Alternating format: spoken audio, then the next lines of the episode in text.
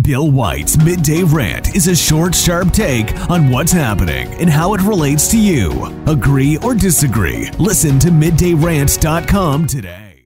Last December, Prime Minister Boris Johnson categorically denied that any COVID 19 rules had been broken by him or anyone at Number 10, saying quite clearly in the House of Commons and elsewhere that no rules were broken.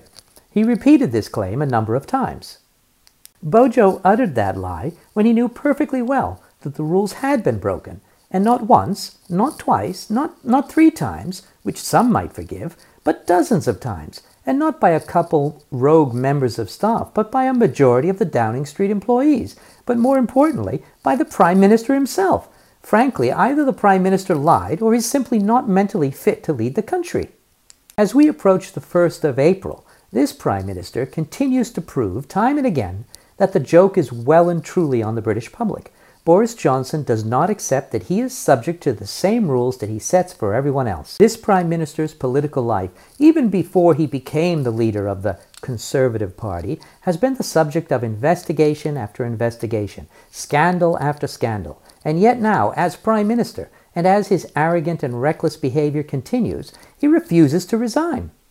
The party faithful, as expected, defend him, claiming, among other so called achievements, that he got Brexit done and that he's implemented a points based immigration system.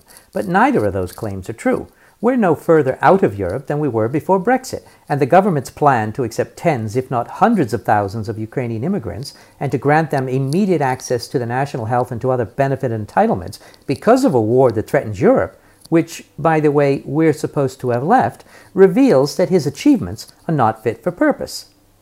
Today, we learn that more than 20 fixed penalty notices or fines have been issued to members of the Downing Street staff. And while the Prime Minister's name was not found within the first tranche of tickets, more fines are said to be coming. So time will tell whether Boris Johnson will get his at a later date. What we know is that he lied to Parliament when he claimed that no rules were broken. It would be impossible for him not to have known that wine and cheese parties bring your own booze gatherings, and his own birthday party were not violations of the strict COVID 19 rules he had imposed on the rest of the nation, and to suggest otherwise is to ignore the obvious. I don't care that Downing Street were having parties. Their behavior merely confirms what I already knew to be true, and which the Prime Minister and his lackeys understood all too well that the COVID 19 restrictions were political theater, a plan to control the masses and to divert attention from the real truth that the economy was in the toilet. Surely Boris Johnson understands that the pandemic came at the perfect time to protect his administration from the reality of Brexit. COVID 19 was used to excuse why the economy was in a shambles. The government milked that excuse for as long as it could, and then, as if by magic, the Russian invasion of Ukraine miraculously appeared to take the place of waning death and infection rates that signaled that that ruse had run its course, meaning the peasants would no longer submit. The sad truth is that very few people actually believe the Prime Minister when he speaks. The people deserve better. He's a serial liar, a disgrace to the woman and many men who held this high office before him, and who somehow managed to do so without lying as he does. It's time for him to resign. Boris Johnson has got to go.